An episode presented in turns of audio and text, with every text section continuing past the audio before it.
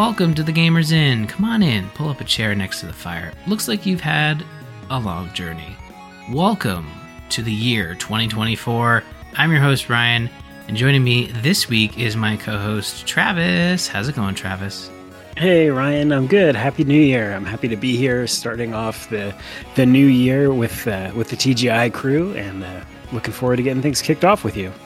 Yeah, happy New Year to you as well.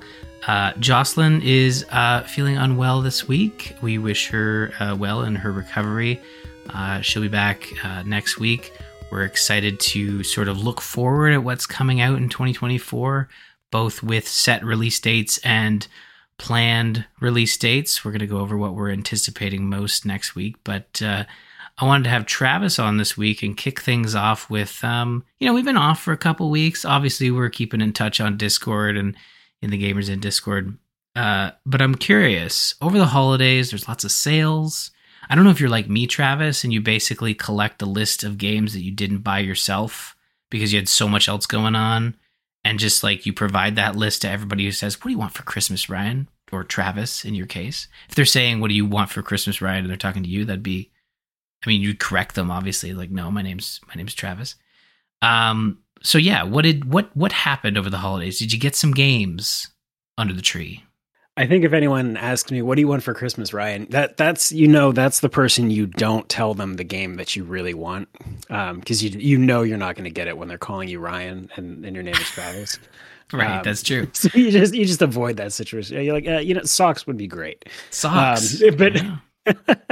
but then I get socks, is what right, I right. think is probably happening, and I'm like, man, Travis, you couldn't have said well, I don't know. Well, well, when people ask you, "What do you want for Christmas, Ryan?" It's it's different than when people ask me, "What do you want for Christmas?" That's Ryan? true. yes, everyone needs socks though, so I guess I shouldn't complain.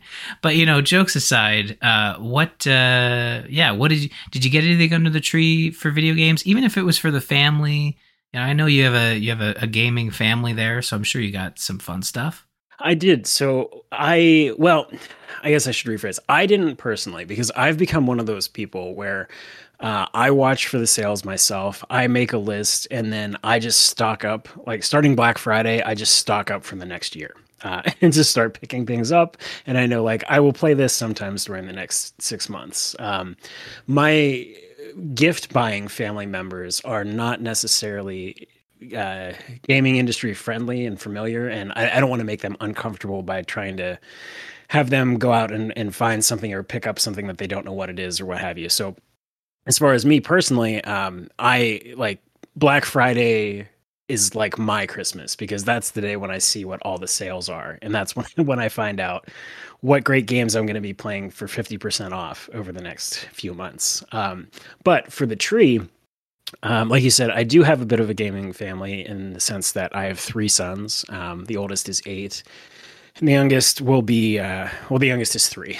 Um, so we're uh, we're a bit of a Mario family. Um, we have a family Switch, and that of course meant that we got a copy of Mario Wonder, uh, which we we opened and uh, and played quite a bit on Christmas morning. Um, not quite as much since then. They're they're still stuck on Sackboy, uh, shockingly enough you just can't um, escape it. I can I cannot. it's it's the the best non Mario Mario game um, that you're gonna find. Yeah, plus it has Bruno Mars, so you can't go wrong, right? And man, they every time they play one of the music levels. Every time it's usually Bruno Mars, um, of course, because I think that's like the first one, so it's easily found and accessible.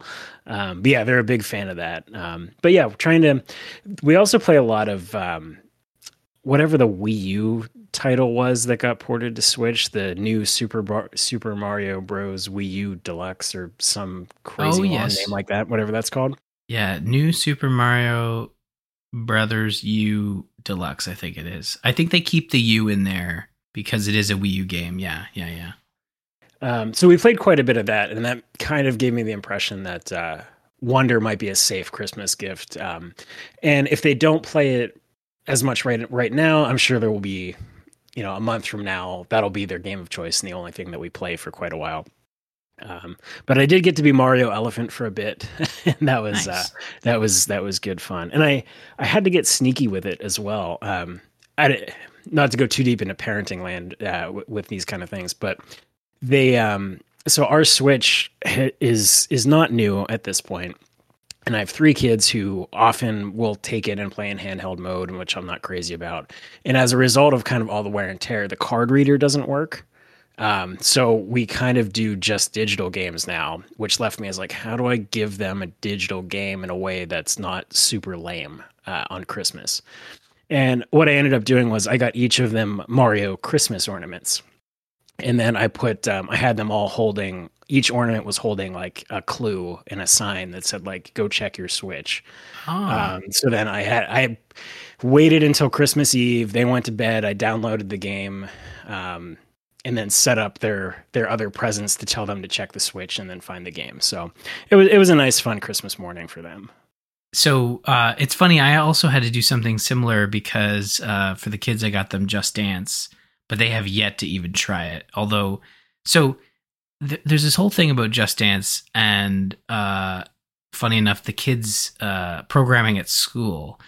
I never realized this until like la- last year at some point, but they are very familiar with Just Dance in that for their exercise time during class time, the teacher will put on like a YouTube clip from Just Dance, one of the games, and they'll play that dance music video uh, for the kids to to get up and move and get away from their desks. So like they're very familiar with Just Dance. So I thought, oh, this would be a great gift. So I buy it, and it's just a code in a box. All of the Just Dance versions are, are code in the box. So I'm like, well, at least then I had something physical I could wrap, but I couldn't right. wrap it until uh, Christmas Eve. Although I guess I could, I maybe I overcomplicated things. Christmas Eve while I'm home by myself because I had pink eye uh, and my entire family went to a Christmas Eve dinner, I was home downloading uh, Just Dance from a code onto the Switch and then wrapping it, uh, all while trying not to, to, to touch my eye. So that was a, that was fun. That was a fun experience. But uh, we have yet to to play Just Dance. Uh, but the kids I know are very excited to to play. But I had to get a little little creative there in a sense, just waiting until uh, the last minute. Um, and you know, I mentioned and this is funny because I don't, I don't, I was like kind of contemplating, like, man, I did get a lot of games over the holidays, and that's kind of true every year. And I'm the same way as you, Travis. Like, I, I have a list of games that I will wait for sales on, and because 2023 was such a busy year for games, there was a lot of options. Um, so I kind of made a list, and then what from that list I determined like, okay, what do I want to get, uh, and make sure I have on sale, and what are some easy ones to to put to the Christmas list that, and then I can you know guide either Ashley or um, Ashley's family likes to to buy me a gift, so uh, I'll sometimes give them part of my list. So I I ended up getting uh, Metroid Prime remastered on the Switch as a gift for for from the family for Christmas, and I figured that was a safe one because like it's not going to go on sale. It's a Nintendo title. It's already discounted as like at a fifty dollar price point. So I I said to Ashley like this is a safe bet. You can buy it whenever if you so choose to pick it up. So I did get that one. Uh, played a little bit of it. I'm I'm like trying to avoid playing everything a little bit and I'm trying to like pick games that I know I because all these games that I got I, I know I want to dive in and mm-hmm. finish them. I don't want to like play two hours and then all right, what's next? You know. uh, so I did get Metroid Prime remastered. Uh, Jedi Survivor was actually purchased as a Christmas gift, and I knew that because I ordered it for myself. It's like, well, it's on sale. I'll get it, and you can wrap it. Um, but then it went on sale further. I'm not doing all the work for you here. I'll buy it, but you still got to wrap it for me. yeah, yeah. It wasn't wrapped because it, it didn't last that long. Essentially, like two weeks later, it went on sale further on the Xbox store, and I'm like, I'm just gonna return this, and then I'm gonna gonna buy this on sale. Like, you know, we got enough, right? He's like, yeah, yeah, it's fine, no worries. it was totally cool. Um, so I got that one on sale. It's waiting for me. Uh, I also got uh, Final Fantasy 16 as a gift from Ashley's parents. So that was uh, that was very nice. I remember my father-in-law saying when I opened it, he says like, "You're gonna have fun with that one, playing 10 minutes at a time." And I'm like, "Yeah." You could almost make it through a cutscene like that. yeah, well, all, probably not. No, if it's that's, anything that's like an overstatement. Yeah, I, I, it's just funny because he's, he's, as he's saying that, I've got three kids running around like crazy uh, uh, on Christmas. Um, or this was a couple days after Christmas, of course. But uh, and then you know, in terms of sales, I also picked up uh, The Last of Us Part One for our game club and uh, Alan Wake Two. Um, that's one I'm Alan looking Wake to play. 2. Yeah. Yeah. I, I saw that on sale. At, so I did not pick up Alan Wake 2. Um, it was one that, uh, so I, I, guess to to make you not feel quite as out on a limb, I did purchase several games myself. Uh, it wasn't all about just getting a game for the kids. so yeah. no, I figured I, I knew you were I knew you had bought uh, yourself a, a, good chunk. So I yeah. did, yeah. So I I also picked up The Last of Us two. Um, or I'm sorry, not the not the Last of Us two. The yes, the Last of Us Part One. uh, the yeah, the PlayStation Five remake of the remaster of The Last of Us. now of part the one. HBO series, yeah, right? it's perfect. Um, no, so I haven't uh, haven't gotten into that one yet, but I'm looking forward to uh, to getting that kicked off with Game Club here shortly. Um, so I picked that up. Uh, another one of your favorites, Marvel's Midnight Suns, uh, which Ooh, I have nice. not jumped into um, either. I'm kind of holding off. I know uh, another Discord buddy of ours picked it up as well, and we're we're talking about like we maybe play it at the same time because it's not a co-op game, but we can play it kind of simultaneously and still talk about it. Um, so maybe that'll be one that we get through. Um, you know, at, at, some point in the spring, possibly. Um, and then Dark Souls Two was uh, not a current game, but I've also sort of received this challenge. God, it had to be over a year ago now, where someone told me that, like, you know, just trying to put me in painful positions, I guess, uh, insisted that, like, hey, I, I, hear if you platinum all the From games, that means you win at video games. Um, and I was like, okay, fine, I'll do it. Um, so I've, I've kind of gradually been doing that. Uh, and I've now gotten all of them so I, I own them all now because I picked up Dark Souls two and and three, um, and then I just finished. I did play two is the only one that I, I've played that I bought at Christmas. Uh, so I played that, finished the platinum recently. So now the only one I have left is Dark Souls 3, and I will have platinumed the entire Soulsborne Sekiring series, which just gets harder and harder to say the more games they release. Um, but here we are. But the reason that I, uh, I, I originally brought all that up, so I I bought that those half dozen games or so that I just mentioned, and then later I saw Alan Wake was on sale as well, and I I almost bought it um, because I kind of you know I'm a little bit caught up in the hype from uh, from the Game Awards, and I really enjoyed the original Alan Wake um, ten years ago ish when I first played it, so I kind of want to see what it's about. Um, but I held off. Uh, I ultimately held off, just knowing like I, have got more than enough other things to play right now. Um, I'm sure it'll go on sale again before I would get to it.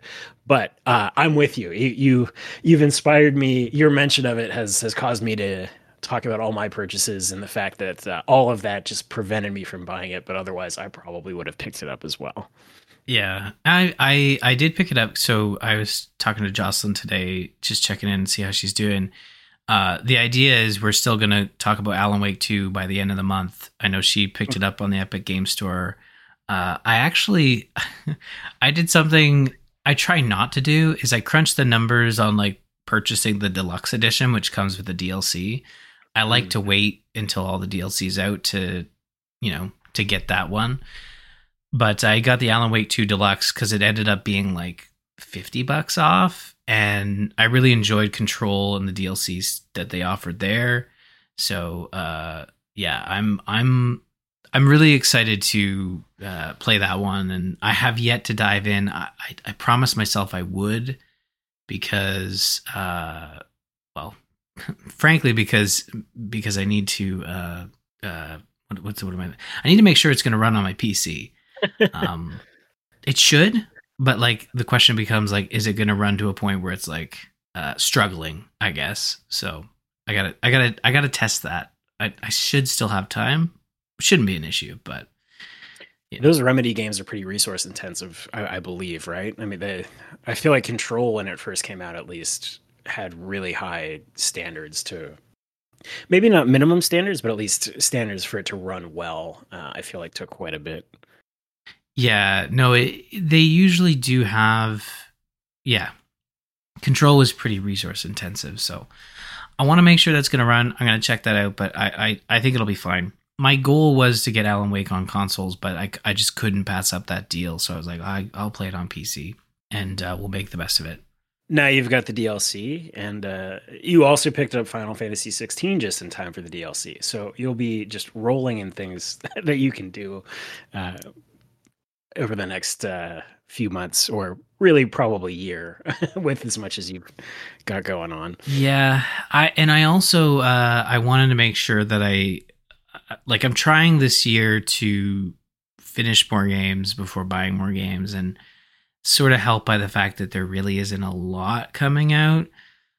Um, I know February is a somewhat big month with the with uh, the Final Fantasy VII remake follow up with the Final Fantasy VII Rebirth, and uh, I, I, think that's one that is like I could wait or I might put on my birthday list because it's it's it's close enough. But I I I don't know. Like uh, these games, I feel pretty good about it. Like I didn't get everything that I missed last year. Like I I did have some other stuff on there um, some of which I'm waiting for either you know Game Pass or or further sales. But um, you know, Assassin's Creed Mirage, uh, uh, Pikmin Four, Diablo Four. I, I, did not pick those up; those are still MIA. But uh, yeah, like like every year, a good stocking up was had. So I'm glad uh, I'm glad you could be here to to share in our laundry list of games.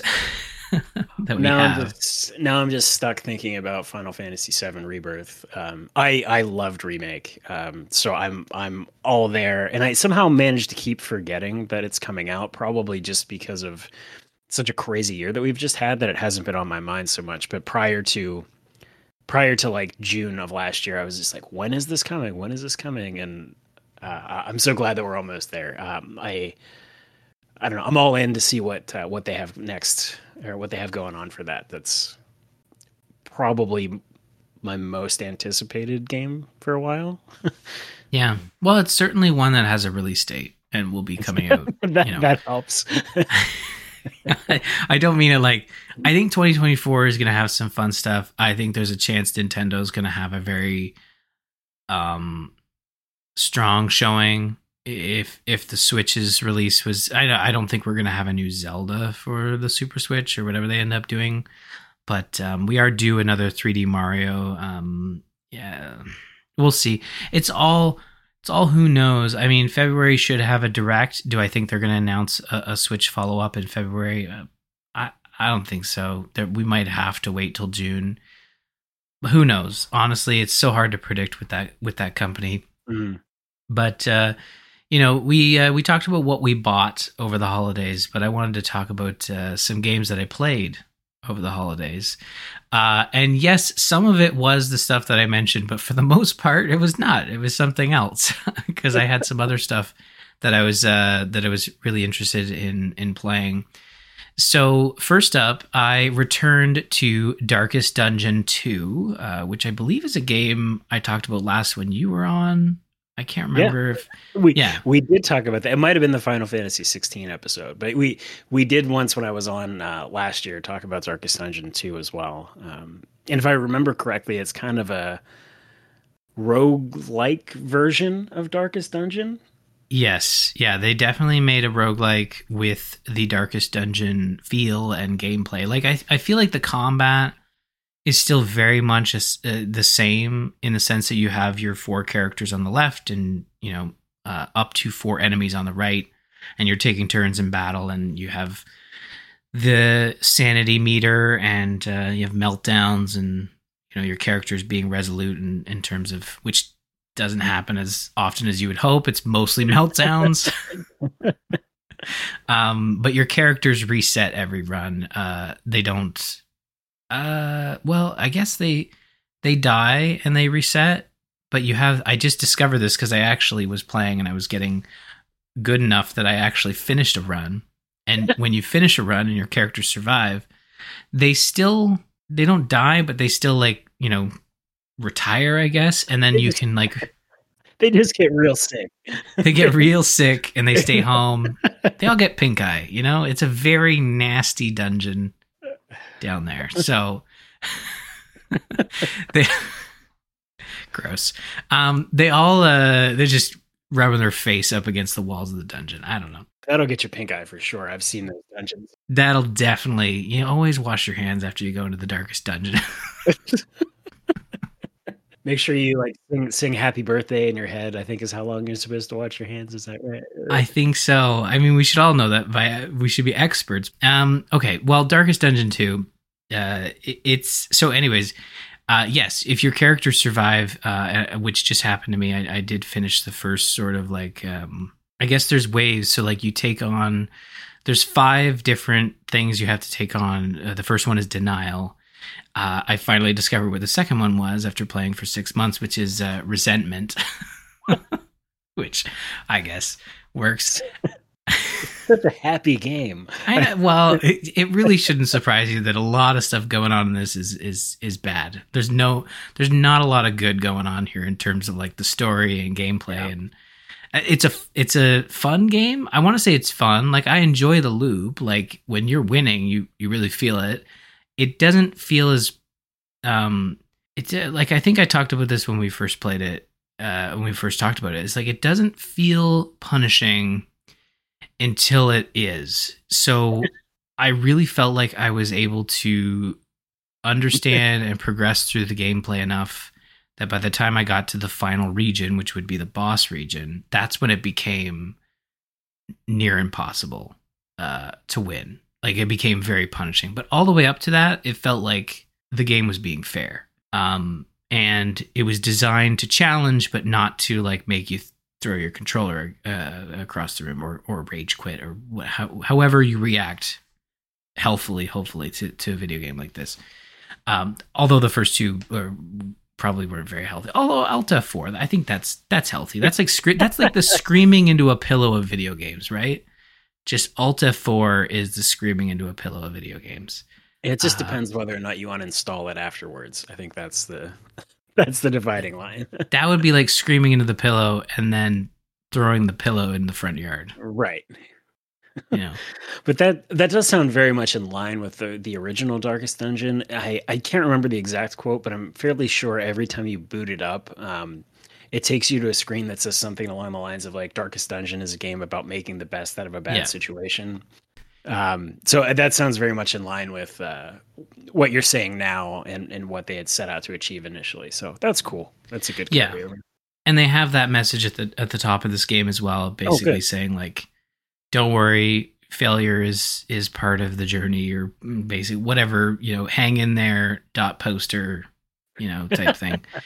Um, so the whole reason I I returned to the game and, and wanted to talk about it on the show is that I got a review code for the DLC that just launched uh, late last year called The Binding Blade. Uh, it's not a Fire Emblem game, but it is The Binding Blade.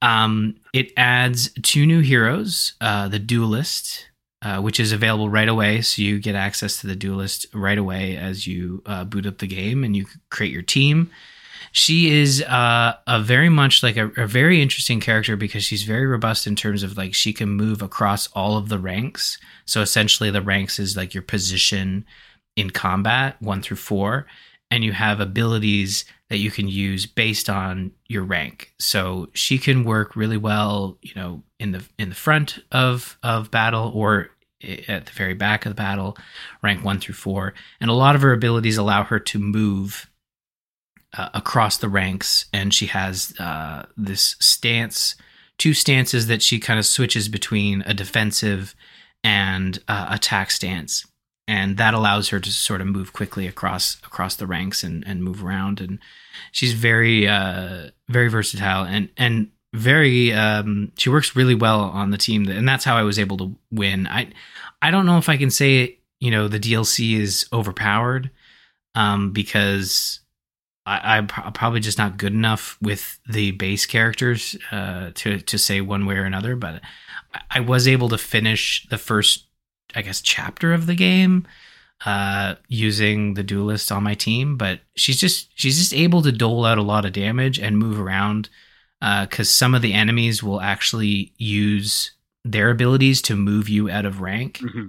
Which does immediately impact your characters and the moves they can use. So if you have a specific strategy that hinges on uh, the plague doctor in the fourth rank, and and and that plague doctor gets moved out of that rank and and suddenly becomes unusable, um, you're going to waste turns moving characters back into position. So uh, the duelist is very mobile. Uh, the second character that you get is the Crusader, which my understanding is a return from uh, the original Darkest Dungeon. I believe he was in the in the original.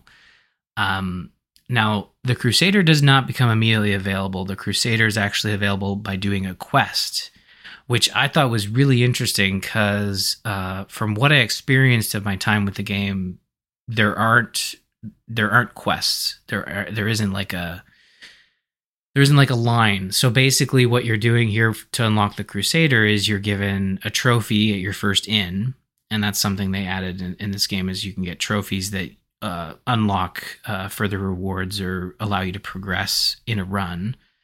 Uh, but the trophy basically sets up this quest line and sets you down a path to find specific encounters, use items on specific enemies to give those enemies a buff and then get another item. And it's just a really, it was a really interesting way of guiding me through the game, having me on the lookout for specific enemies, um, and to unlock the Crusader, and eventually ended with just a boss battle uh, that then unlocked like a, a, a new roaming boss. So there, I guess technically there's also a new roaming boss that they added in this DLC. So it was it was really interesting, and it, it took me a while to unlock the Crusader because I was I was trying to you know figure out what the quest lines were because they give little clues. They don't like immediately tell you like go here, defeat this, go here, use this. They they say stuff like uh, you find like a like an old map and it it doesn't say find the store and sell it it says like the only person that would find this valuable are merchants of old or something and it's like okay mm-hmm. well, let's go to the the hoarder and then we'll we'll sell the map and get the next piece in the line uh so i thought that was really creative and a really interesting way to encourage you not just to start another run with uh, these new heroes but to really just go in and play the game with this new twist, with the with this quest in mind. So I really enjoyed it. I really thought that quest was really well put together and uh, and kind of got you back into the game without you just having two new heroes at your disposal. So they give you one up front, and then the other one you unlock. And I wonder if that'll kind of be like their path moving forward for all their DLC as they add characters. Um, but yeah, I really, uh, I really dug it. It was really cool, and the Crusader's a lot of fun. I, I did unlock him.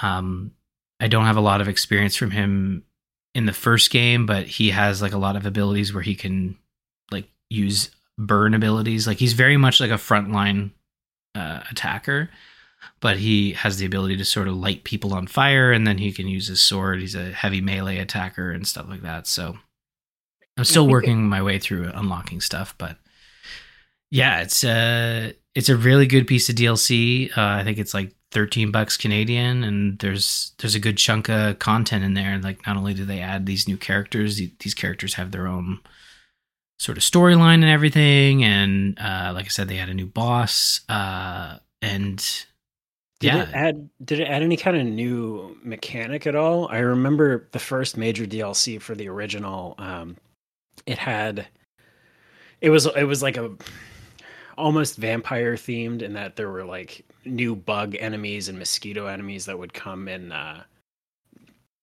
they would like do like a blood drinking thing and you could get a blood sickness so you had to carry blood vials with you to to like counteract that too did they add any new kinds of like punishments or different ailments that you have to account for uh no not as, as far as i could tell they haven't added anything like new like that it's it's really just these um, the new characters and the new roaming boss that you unlock after you um, you defeat him the first time, uh, and the quest line too. So like nothing punishing, like no nothing more to look out for. I, I feel like they could also like do they could alternate, like you know maybe add a new region or or like you said, like a new layer Um, but like I feel like that. I think that that could be tough for balance. Like I, I wonder if it's something they don't want to do right away because it's like it's already like a delicate balance in terms of how much punishment's in there.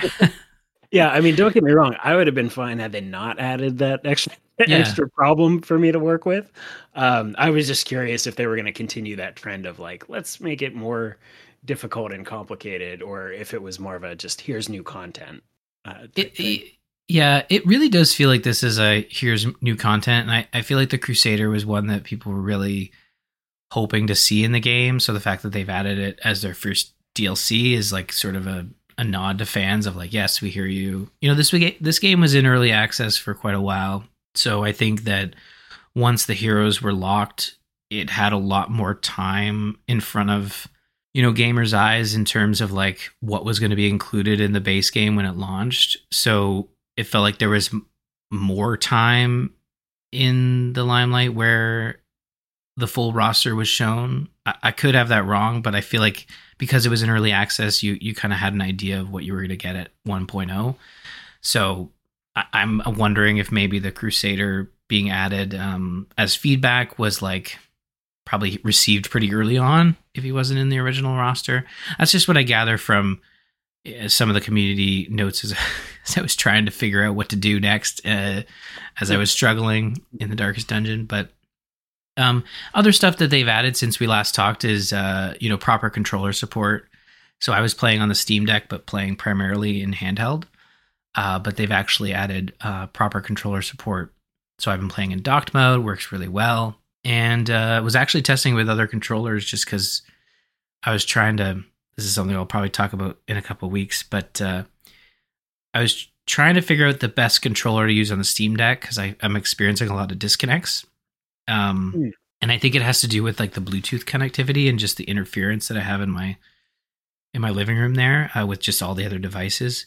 So I tried it with the Xbox controller, and like I I updated the firmware on the Xbox controller, and that worked a little bit better. But I tried a PlayStation controller and was absolutely did, did not work. Uh, and again, probably not the PlayStation's fault, but just it didn't work. Uh, but it did display PlayStation buttons, which I thought was really cool. So they have added proper controller support with um, support for many platforms. So uh, or many uh, controller buttons. I really like that they're doing that now and giving a nod to to PlayStation controllers as well. So yeah, um, I think if you're playing Darkest Dungeon 2 and you enjoyed that experience, this DLC is going to add like more to what you've already been enjoying. So uh, it's worth picking up. And uh, yeah, I'll continue to sort of try to win the darkest dungeon. I, I don't I'm not great at it, but sometimes you get a team that works really well together and they actually like each other. So that's the struggle. Nobody wins in the darkest dungeon. That's the No. That's the first lesson. my my problem is, is that all my characters hate each other by the time I get to the final boss. If I were running through the darkest dungeon, I would hate everything when I came out. yeah.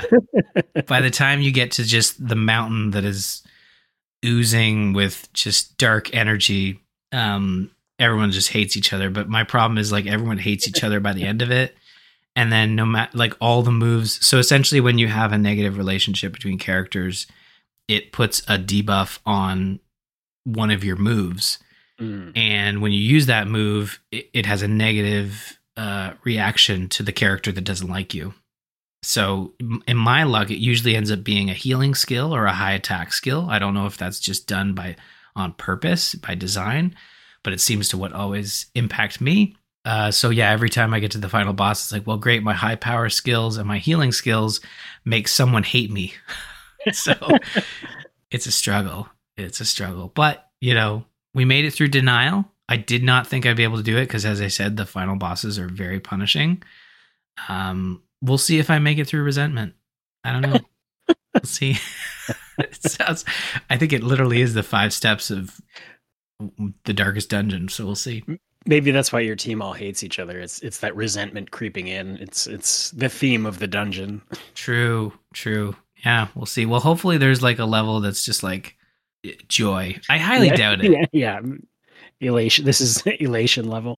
The secret cow level in Diablo. Like, let's get to that the equivalent in Darkest Dungeon is just like everyone's happy, you know. It's a, it's a birthday party or something. That's that's the secret level. And uh, and you said you've been playing on Steam and Steam Deck. It looks like um, I just googled it. If anyone else is interested, it is also available on uh, PlayStation and Xbox. I'm Oh, not is it sure really? about Switch. Uh, or is this telling me? Let's see. Oh no, this is the that's probably the original. I'm getting mixed feedback. I keep seeing it keeps mixing one and two, so I could be wrong. Roguelike. Yeah, Darkest Dungeon 2 is only on PC for now. I wouldn't it wouldn't surprise me if they launch uh in console at some point. Maybe that's planned. Yeah, I keep seeing many different things. So strike that. I guess just keep your eye on it if it's something you're interested in. Uh, up the console release, it may happen. It looks like there is at least interest in it, but perhaps it has not happened yet. Yeah, I, my favorite thing about the sequel, and, and then we'll move on, is is the fact that the artwork is like they've taken the 2D artwork from the first one, and in my opinion, I'm no artist, but in my opinion, perfectly adapted it to 3D. Like it looks like the art f- from the first one, but it's 3D, and it is just so well done. Like uh, my favorite thing about it, um, besides the resentment parties that we have at the end of at the at the mountain. You know always a good time. Um but yeah i i highly recommend it. I'm, I'm enjoying it even though i am as i said probably this episode many times and previously when we talked about it terrible at the game uh but still have fun. I still have fun especially at the early on when they're they before you get to the first inn they throw like one encounter at you and it's su- it's super easy to it's just like man i'm the best at this game. Or Um, everyone hates each other. And then before yeah, at that point everyone's like we're going on an adventure. You know? Uh yeah not so much after the first or second inn. Even though i do try to like make everyone happy by buying them items to increase their their happiness and and whatnot um but uh, another game uh that i played over the holidays and uh this one I'm going to talk about, you know, just first impressions, and then I will probably talk about it again next week because I'm still working my way through it, and it is a kind of a it's a, it's a big game, uh, although it's it's also one of those games where I feel like I can actually finish it. It's not so punishing by design that I'm like sitting here like, well, there's no way I'm going to finish it. But this one's called Cookie Cutter. Uh, it's another one that I got a review code for uh, before the holidays and wanted to check out over the holidays. But this is a hand drawn Metroidvania game with uh, beat 'em up style combat.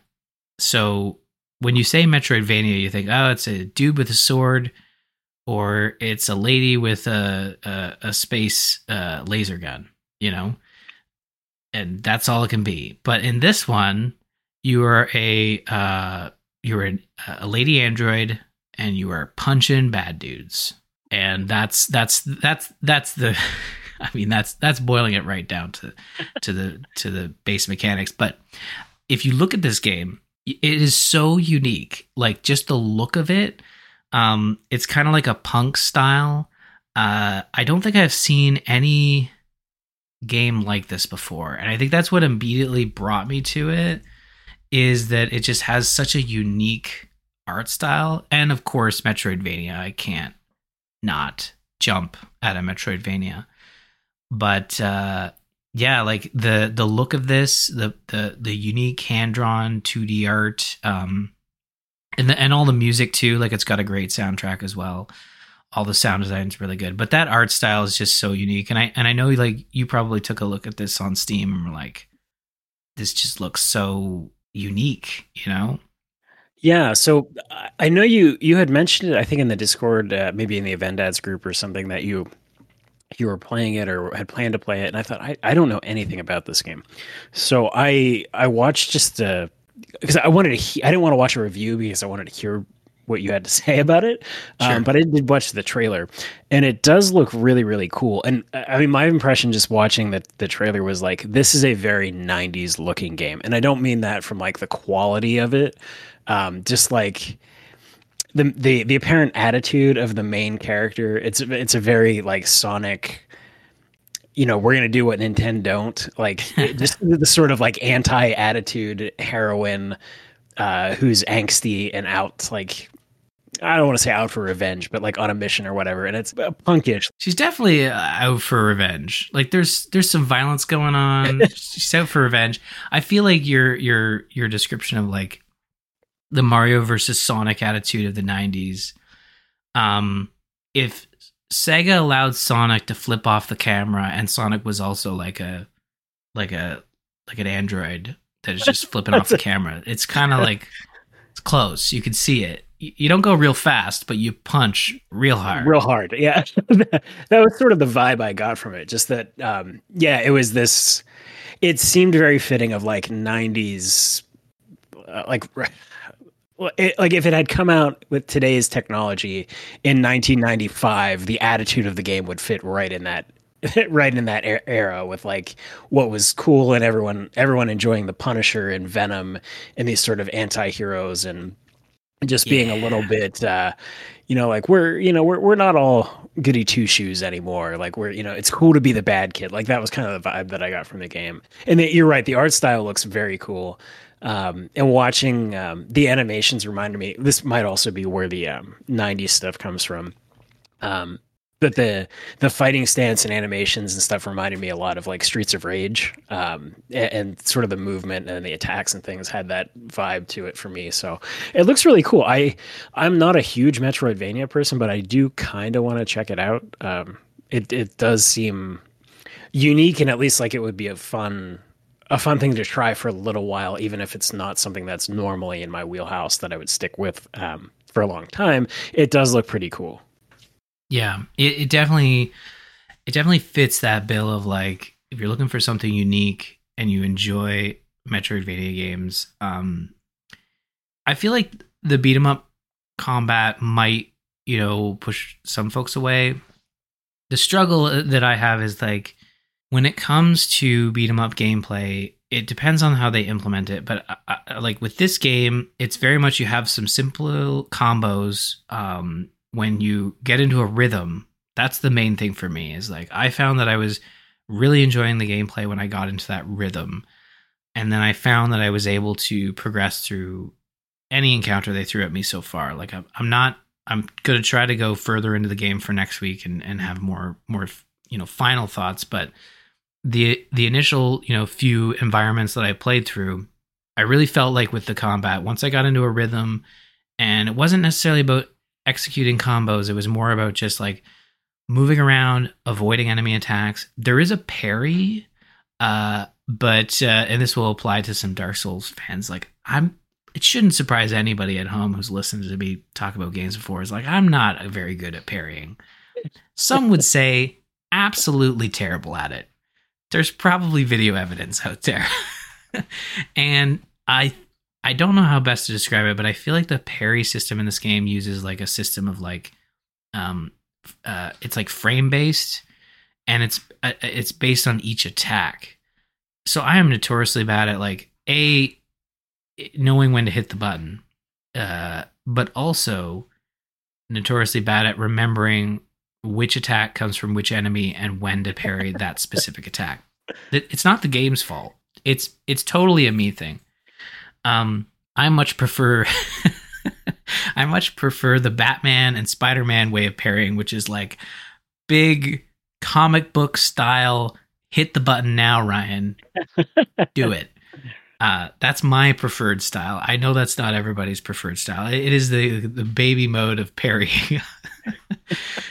this game does not have that. And really, what I've found is like the best advice I saw is I was trying to determine like, okay, how do I like a lot of people were starting with the parry system and some folks were just saying like just dodge. Don't worry about parrying. Like parrying you have to have that specific window and when you parry successfully uh, i think you get a, a, small boost to your um your combat abilities. Uh, there's there's a, a, meter you charge up. Uh, but also the enemy immediately goes into stun lock and then you can use your finisher move on them which with a push of the button.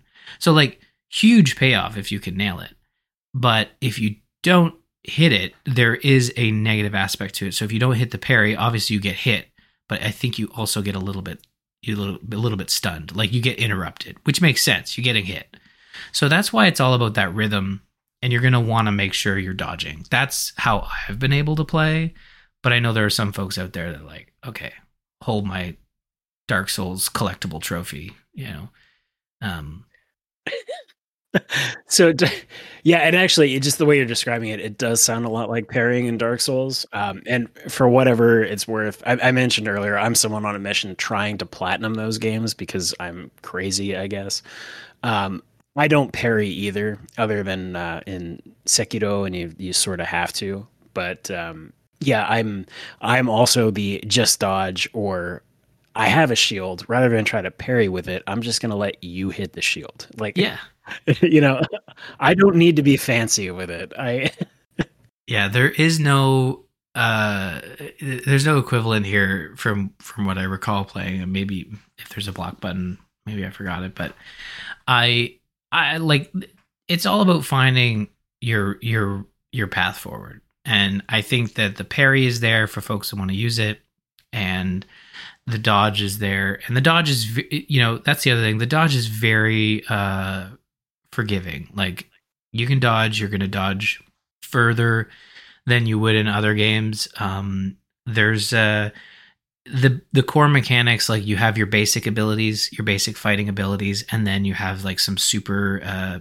super fighting abilities where that drains a meter of power, and then of course you you gain more power to that meter by uh, um, by successfully defeating enemies and uh, there's a self heal so that's the other thing that's very useful is that like you know being a beat 'em up you're up in people's faces like you're gonna lose your health. And the fact that there is a self heal that you can use that uses the same energy bar that you're constantly filling up from combat um, i found that in between encounters i was always able to get my health back up to 100% and still be able to fight the next encounter and build up that energy. And it's got a nice loop there, very forgiving.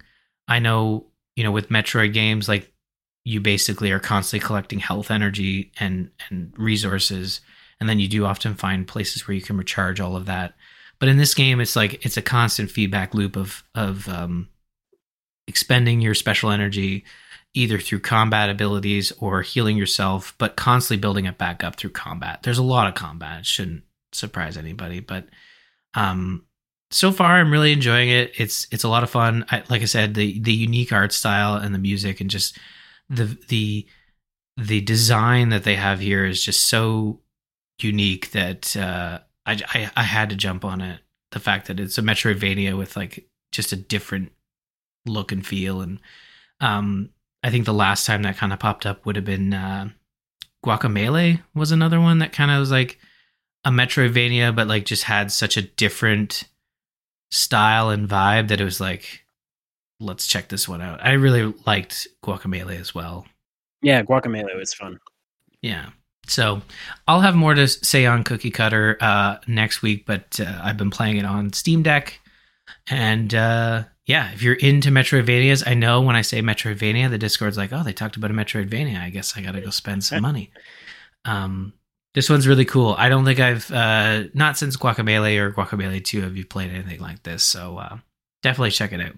You said you got a review code. Is it officially out yet, or it is out? Yeah, it launched uh, mid December, I believe. Um, okay, so pretty fresh. Yeah, so it's it's new. It just I I got my hands on it over the holidays, so this is the first opportunity I had to uh to share it with the listeners.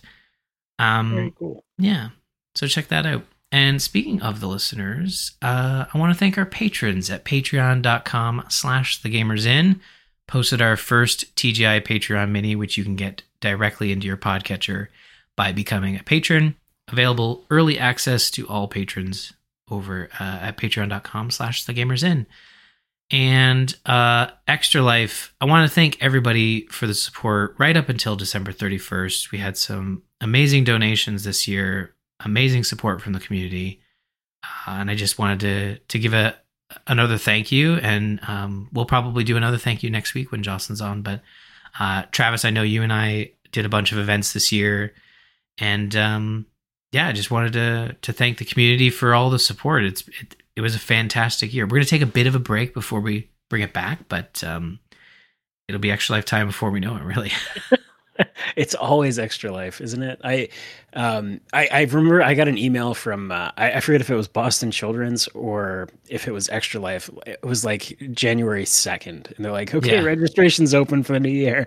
I was like, "Dude, I just, can I go Read to bed room. first? Like, no, that it's. I mean, I joke, but it's it's an amazing, uh, amazing charity. It feels great to support it and be a part of it. Um, so e- even if I joke and say we need a break or whatever, um, we, we very much appreciate everyone's contributions, all the team members who played, the people who came to watch and hang out with us while we were streaming um, donors. We really, I just appreciate the support from everyone. And I, I said this last time we streamed when we did uh, PlateUp, I think it was, but I just want to quickly.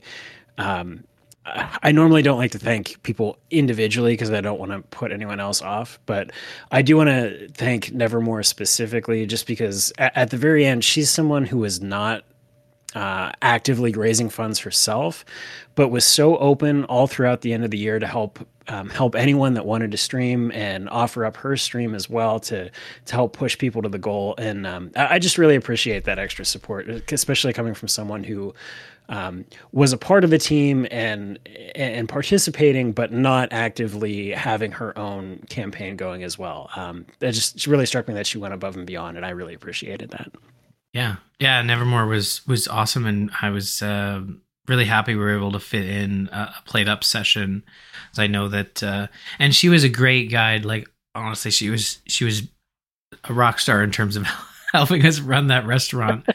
um, and uh, yeah, played PlateUp was a lot of fun, and and Nevermore was was really awesome throughout uh, Extra Life. So we really do appreciate that support as well. And um, yeah, like I we joke like it's funny. I got like three or four emails on December thirty first, just like pushing for final you know updates also from Extra Life and and Sick Kids, and then as you said, January second, like Extra Life has the next year ready right away. I remember previous years they used to like you know take take a couple weeks and then even take months to get their sort of platinum rewards set up, but uh, now they uh, they have a they have it all down. Like they know they know what they're doing next year. They're probably already working on 2025 so um, it's it's pretty amazing. I mean i think i saw i did get an email at one point um, that said boston children boston children's hospital had received like $300000 this year. Um, so it's you know, we every little bit does help, um, and it's easy to just write it off as this is just people playing games or whatever. But the the amount of money that goes to to the cause and helps people, um, goes to children's uh, uh, children and supporting people in long hospital stays is pretty incredible. Um, so thank you again for everyone who's participated and donated. Um, we really appreciate all the support, and you really are making a difference and doing a good thing for people. So thank you very much. Yeah, Absolutely. Uh, and one other aspect here, uh, we've got the TGI Game Club, which has returned. It took a, I don't know, like a six month break last year, four month break. Um, as we, uh, well, speaking of which, as we focused on Extra Life uh, full time. Uh, but it has returned. We have our first discussion opened up in Discord right now for Pony Island. So whether you're playing for the first time or you played it previously and want to jump in, that chat is open in our game club uh, discussion forum. Um, and then our next TGI Game Club, as we mentioned at the top of the show, uh, when we were talking about the games we bought over the holidays, uh, we have The Last of Us Part 1, which is scheduled to start Sunday, January 21st. That first milestone will be posted by Whirlwind, uh, our game club leader for The Last of Us Part 1. Um, I think he's aiming for this Sunday. So you'll have a week head start uh, as we normally do. Uh, I was talking to Whirlwind. I guess he's he's completed he's completed the base game, and uh, he thinks we well he knows we can do it in five weeks. So the game club is uh, not a long one. We try to keep it to about six to ten weeks. I think like six to eight being the sweet spot. So um, we'll be able to do it in five, and then the the DLC chapter will be our sixth week for The Last of Us. So if you want to join us on that journey, head over to the Discord at bit.ly slash TGI Discord. It really is the best place to get updates and discussions, and it's way better than it, it is. It is the social media platform of, of my choice. I, you know, I tolerate Twitter. I love Discord. so there you go. I guess you could say I tolerate Facebook as well. But anyways. Uh, well, let's uh, let's dive into some uh, quick news. There's not a whole lot going on, as we established at the beginning of the show. The holidays, the great holidays, um, but CES is uh, going on. CES happened, uh, or still is happening. I don't know. It's it's hard to tell. Um, it all kind of blends together. But uh, Sony had a presentation, and you know, not a lot of stuff was said, but they they focused on uh, some of their properties that they're bringing to television and and, and movies.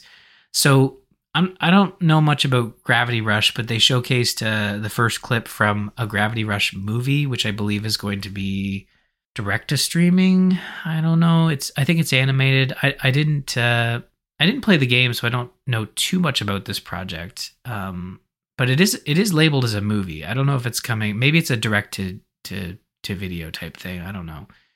Um, but the big news here is the fact that writing has started on Prime Video's God of War series and Netflix's Horizon Zero Dawn shows.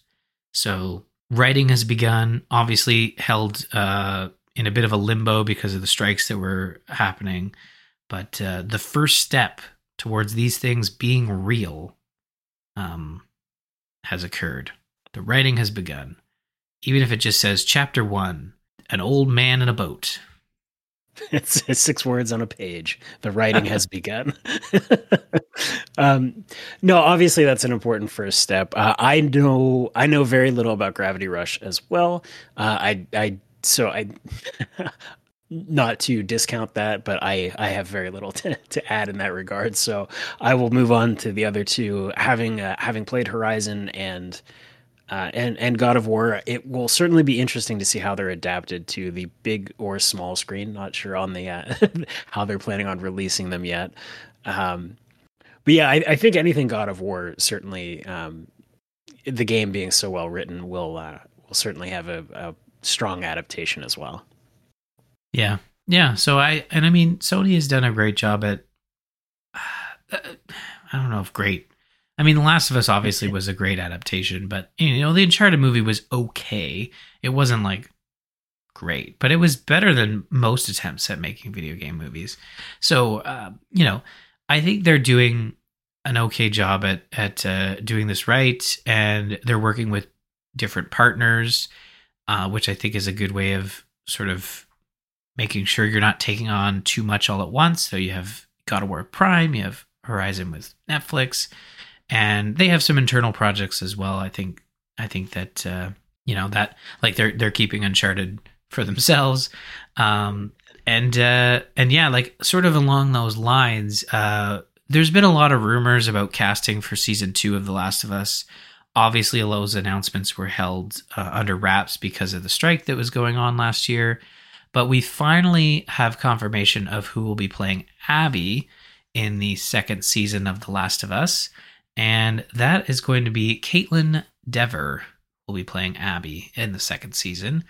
Um, this was confirmed this week. She is known uh, from her roles in uh, Booksmart, uh, No One Can Save You. She was in Justified. I saw people were mentioning she's in Last Man Standing as well, which is a, as far as I know, a comedy series, I believe.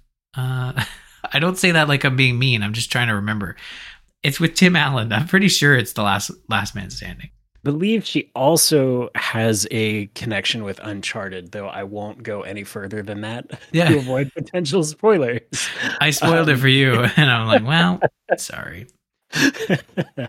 uh, so yeah, another Sony tie, which which I guess uh, doesn't hurt as well. But no, that's exciting. I really enjoyed the Last of Us HBO adaptation. Um, Bella and and Pedro were phenomenal, so I'm I'm sure uh, whoever they selected for Abby was also going to be an extremely talented individual. So I'm looking forward to seeing uh, seeing how this plays out in uh, 2027 or whenever it is that they finally put it together. No, I don't think it'll be that long. Um, hopefully, but yeah, really excited. Um, enjoyed the show and can't wait to see more. Yeah, and they also uh, actually this was breaking today. Um, they also cast Jesse for season two, and Jesse is going to be played by Young Mazino, or uh, I think that's how that's that's pronounced. Um, who is known uh, for his work? What what would we know him from? Um, they don't mention it. They don't mention it in this article. That's really annoying. Oh, he's he was in Beef, which I did also not. I also have not seen, but it's a it's that Netflix um show about beef. Beef, super super descriptive. uh, Beef was a pretty crazy show. I actually did watch that one. Um, it, it it went places. I'll say that. Oh. so You're not going to spoil it since I spoiled uh, the ending of Uncharted 4 for you. Uh, well, so I mean, it was a it's a Steven Yeun joint, I guess. Yes. is- So I'll, I'll say, and I I uh, really enjoyed him, and I believe Ali Wong is the name of the actress. I uh, think who's so. Quite funny as well. Um, but yeah, it's it uh, it is funny, but it also has some some very serious and uh, crazy things that go on too. So it's it's a heavier show than you might expect it to be um, based on the casting. So I'll say that. Um, but yeah, check it out if you like those actors, or if you want to see what the beef is. Yeah. It's not a documentary about the beef industry, It right? is not. No, it is. No. Uh, no, no beef. N- uh, no beef of that sort. They would have had to clear that with copyright, like make sure there's no. There's got to be a documentary called Beef. you would. You would think. I mean, we've got forks over knives, so there must be a beef somewhere, right? well, yeah, of course. Um, well, there's a there's one more little news here, and I mean, I I'm just gonna mention it, but uh, this is an announcement of announcements. Um, our first uh, direct style event for the uh, you know the proper three Sony, Microsoft, and Nintendo. Uh, Microsoft's going to go first with the first Xbox Direct of 2024 announced for January 18th. Um, and this is a, I think they call it a developer direct, uh, where it's going to be showcasing various first party studios, uh, including Machine Games with Indiana Jones. We're going to get our first gameplay trailer for Indiana Jones. Um, and I, how do you feel about Indiana Jones? You, do you want to see a video game? Like, did you watch the new movie? I no, I didn't watch. I didn't. Uh, the last Indiana Jones movie I saw was uh, the Last Crusade. So I'm, oh, I'm a bit behind as as far as the new. Let me give you a piece stuff. of advice. Don't Yeah, catch up. bother. Yeah, yeah, yeah. Leave leave it at uh, Sean Connery. Um, yeah, no, it's I I enjoy Indiana Jones as a property, but I I'm not someone that is anxious to expand upon it. So this doesn't um, this doesn't move the needle for me in particular uh, any more than you know a new Tomb Raider or Uncharted or, or that type of game would. But uh, for everyone else who is in love with the franchise, uh, I, I'm happy that that, that this is going to exist, and hopefully it'll give uh, give some folks something to look forward to because it is certainly a good property. And uh, for those that want to be indie, uh, now's your chance.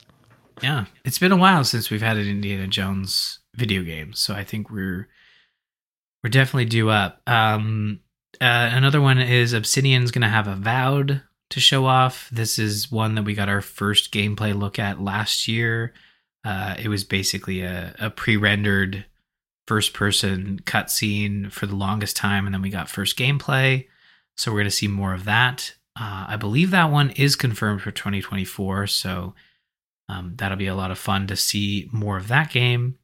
Uh, and then the game, as I described, uh, that's a lot, the video game, but um, we have uh, Ara History Untold from Oxide Games. This one is uh, from the creators behind classic strategy titles like Civilization 5. So you can kind of guesstimate what that would be. This is going to be another strategy game. Um, but it's uh I, I guess part of this Microsoft umbrella. And uh, another another look at Senua's Saga Hellblade 2. I feel like they've been showing this one off for a while. Um, I would imagine we get a proper release date uh, at this time because this is one that is confirmed for 2024. Um, but I think I think the trailer ends with a specific release date. Um, I wouldn't even be surprised if it was released uh, before summer. You know, probably in, in the spring time frame. So, um, yeah, it'll be really interesting to see that one again. Uh, I know that Hellblade, the first one, has been sort of floated as a as a possible game club contender, and maybe the announcement of a release date for the sequel might, you know, lock that one in. But uh, how do you feel about Hellblade? Do you feel like you want to? Have you played the first one at all? I did. I played the first one, um, not right when it came out, but it's been a few years, so I, I guess somewhere somewhere in the middle. Uh, it was a pretty intense game for sure. It, it was, um, you know, we talked a little bit about uh, The Last of Us and my take on that being. Um, it, it's a game that I'm glad I played and I I enjoyed the experience of, but it wasn't like fun, if that makes sense.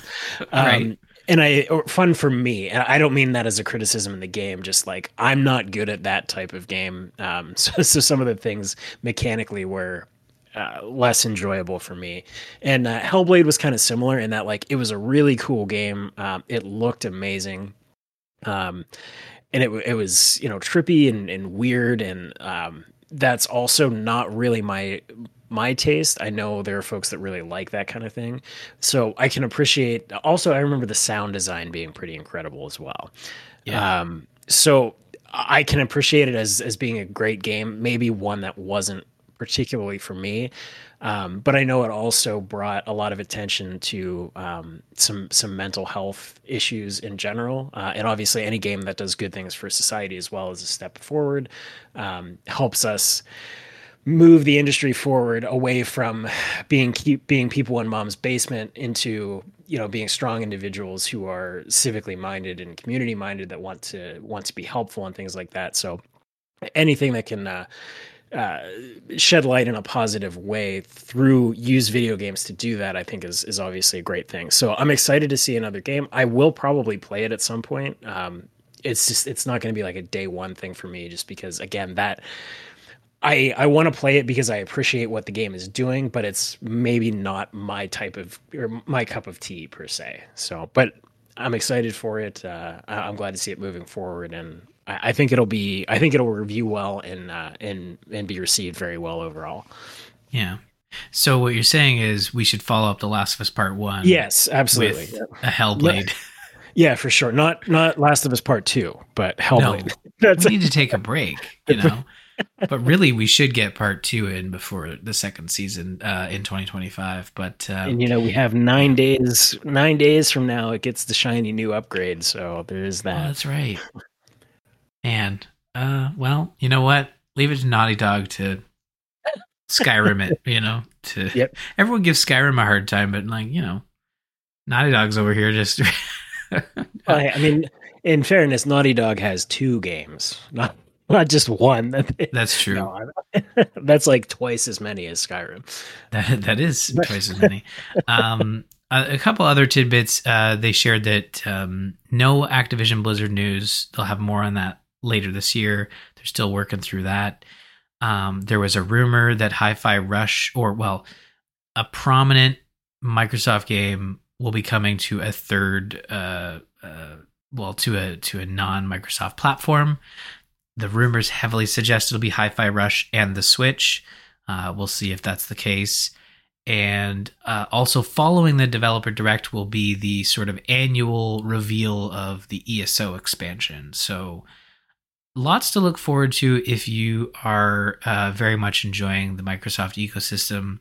It feels like, even just with that slot of four games that we mentioned, it feels like Microsoft has like a solid 2024 lined up more so than previous years, including their Activision Blizzard titles that they will now be able to say and count as their own. This might be the first year that Microsoft actually has stuff, you know, like uh they haven't really had a big release since I mean Halo Infinite comes to mind and that was 2 years ago.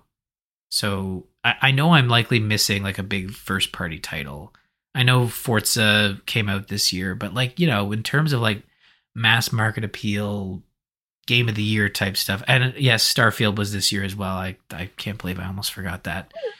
So, Starfield this year, but that was it, really like, you know. Um so yeah, it, and it was a tough year to have only one one big game, you know, and even PlayStation had I think you know less titles come out in 2023 but they they, they had more than just spider-man right they had uh, some other stuff as well but you know was yeah, ragnarok we'll no ragnarok was 22 Yeah, Ragnarok was last year. Um, well, we had Final Fantasy 16, and I know that was a third party sort of exclusive, but you know, they had stuff that they could call their own, and I I think Microsoft was still in a building year, and I think we're going to see those results. And I know some people in Discord will be like, "Man, Ryan's being very positive about Xbox," and I'm like, they are a company that just spent ninety billion dollars on an acquisition I mean, they're due up. Even if they just buy their way into the conversation, like they are, I think this year they are at a state where a lot of their acquisitions, like Bethesda, Machine Games, which is part of Bethesda, um, eh, and like a lot of those games listed that we're talking about, those are all acquisitions. Those aren't sort of the traditional first party Microsoft studios that we think of of the 360 era these are ones that they purchased late in the Xbox One and early Series X generation. So I think this is the year we're going to start seeing those results. You know, you saw it starting with Starfield, but Starfield was one that that took a little longer than they anticipated to to get off the uh, the launch pad. So um, that one, uh, well, we'll know more on January 18th when that developer direct hits. Yeah, and and regardless of if any of that actually comes to fruition, um, if nothing else, we we've now seen that Blizzard has taught Microsoft how to make an announcement of an announcement. So ninety billion dollars well spent, right? They're not even going to be there. The part of the announcement of the announcement was don't expect the people we spent ninety billion dollars on. So, yeah, I'm. I, you know, I think the thing is like Activision Blizzard is such a huge entity. I think if we look back to Bethesda, um, they sort of existed on their own for a little bit after the acquisition because it takes time to sort of like you know fold it in right and get get everybody together on the same page. I think Activision Blizzard is still another year or two away from that, but I fully expect Microsoft to kind of like bring them under the Microsoft sort of Microsoft Studios umbrella. Uh, it's just going to take a little longer because they they do have. I mean, Call of Duty alone is like this juggernaut of a franchise that uh, is hard to sort of put under an umbrella. Like it's kind of its own thing. Like it's hard to imagine that. Same with Blizzard games, specifically World of Warcraft. It'd be very. I think it'd be kind of tough. Like even with ESO, they kind of treated it as its own thing. You know, it being separate from the main direct. So um, it's interesting. I mean, they they are. I think Microsoft is like a, an example of like a very like they're all owned by Microsoft, but it's a very um I don't want to say unorganized, but it's like there's a lot going on there. Sony has their first and second party studios, but like they're fairly well organized. Nintendo also has theirs and it's it's much more um it's not even secrecy, it's more obscurity. Like they they don't really talk about their first and second party studios. Like they're just all Nintendo games. Whereas PlayStation is like, this is Insomniac, this is Sony Santa Monica, you know. And I think Microsoft is is trying to go with the PlayStation approach of like having specific studios. Um, but like they're still a little bit behind on that. But uh, they'll get there, I think. They got the Windows money. Microsoft's gonna be just fine. Yeah, I'm not. I'm not too worried about it. No, I'm not either, and I don't think anybody else should be worried about Microsoft. It, like they're gonna be fine. They got Windows money. It'd be like Apple coming into the business. Like they got Apple money. They got iPhone money. They're gonna be fine. you know. Uh, well, you know, uh, that is going to do it for this episode. Uh, Travis, thank you so much for uh, guesting uh, this week. I was looking for the word, I found it. um, can you let everybody know at home uh, where they can find you on the internet? Yeah, so you can. I, I, do some. let's see, Perler Bead pixel art. you can find my art pages at Pixel Mountain Pop Art on both Facebook and Instagram, or you can find me in the TGI Discord. I am Travis Pixel Mountain in there. Um, I don't really do Twitter much these days. Oh, and uh, Twitch. If you want to, I don't stream a lot outside of Extra Life, but if you want to give me a follow so you know when we're going to be doing Extra Life streams, I am uh, Pixel Mountain Gaming on Twitch. Very good. And funny enough, uh, over the holidays, I was um, we the the two oldest were at um, my parents, so Ashley and I made a point of like cleaning up the house and trying to organize stuff. And m- one of my tasks was to finally tackle the office, which has been in. Uh, there was a box. Let's just say there was a box that had been sitting on my floor that was there since I moved um, six Were years there, ago. were there Chuck Norris posters in it? No, those those were cleared out last year. Come on, give me some credit. Okay, okay, I'm sorry. And that was last year's cleaning effort uh, around this time. But this year, I actually put up my frames, and one of them is your artwork, your your uh, link to the past link Oh, nice. artwork. So it's it's behind me. You can't see it. I'm motioning as if you can, but you know it's it's back there. I will uh, I will send a I'll take a picture and, and share it with with the listeners. But I was really happy to to get to finally get that uh, up on the wall because it's been uh, carefully sitting in a box here. So, so- They're they're pretty sturdy. I, I don't Yes. feel too bad about it, so don't worry. I think Yeah. Joss has one too. Not not a link to the past, but I think I sent something for her as I well. I think it was. Jack uh, Skellington. Oh yeah, yep, Yeah. you're right. Yeah. Yeah. So uh thank you for for sending those. I I don't even want to think of how many years ago it was, but it was it was it was definitely not last year. Um but uh, it is now on the wall and I can see it every time I walk into my office. Uh and uh folks who want to uh, you know discuss video games with various awesome people, uh Travis included, go to our Discord, bit.ly slash TGI Discord. It really is the best place. Like we're always there's always a conversation going on there and everyone's super friendly so definitely join our discord you can also visit us on the web at gamersinnpodcast.com you'll find all our past episodes there full show notes all all the stuff you'd find at a podcast website bookmark it people still do that i don't think so they they they probably don't even go to the website but it's there if you uh if you want to visit it uh, you can also follow us on Twitter. After I said I, you know, we're on Twitter. Tolerate it. You know, uh, you can find Jocelyn at Joss Plays, myself at R Murphy. Uh, Travis, you said you were Pixel Mountain Art on Twitter, or you're not on. Not not so much on Twitter. Pixel Mountain Pop Art on uh, Facebook and Instagram. There you go. He's in with the meta crowd. Uh, but don't forget to follow the show at the Gamers Inn uh, on Twitter. And uh, yeah, thank you so much for staying at the Gamers Inn, and tune in next week. Bye everybody.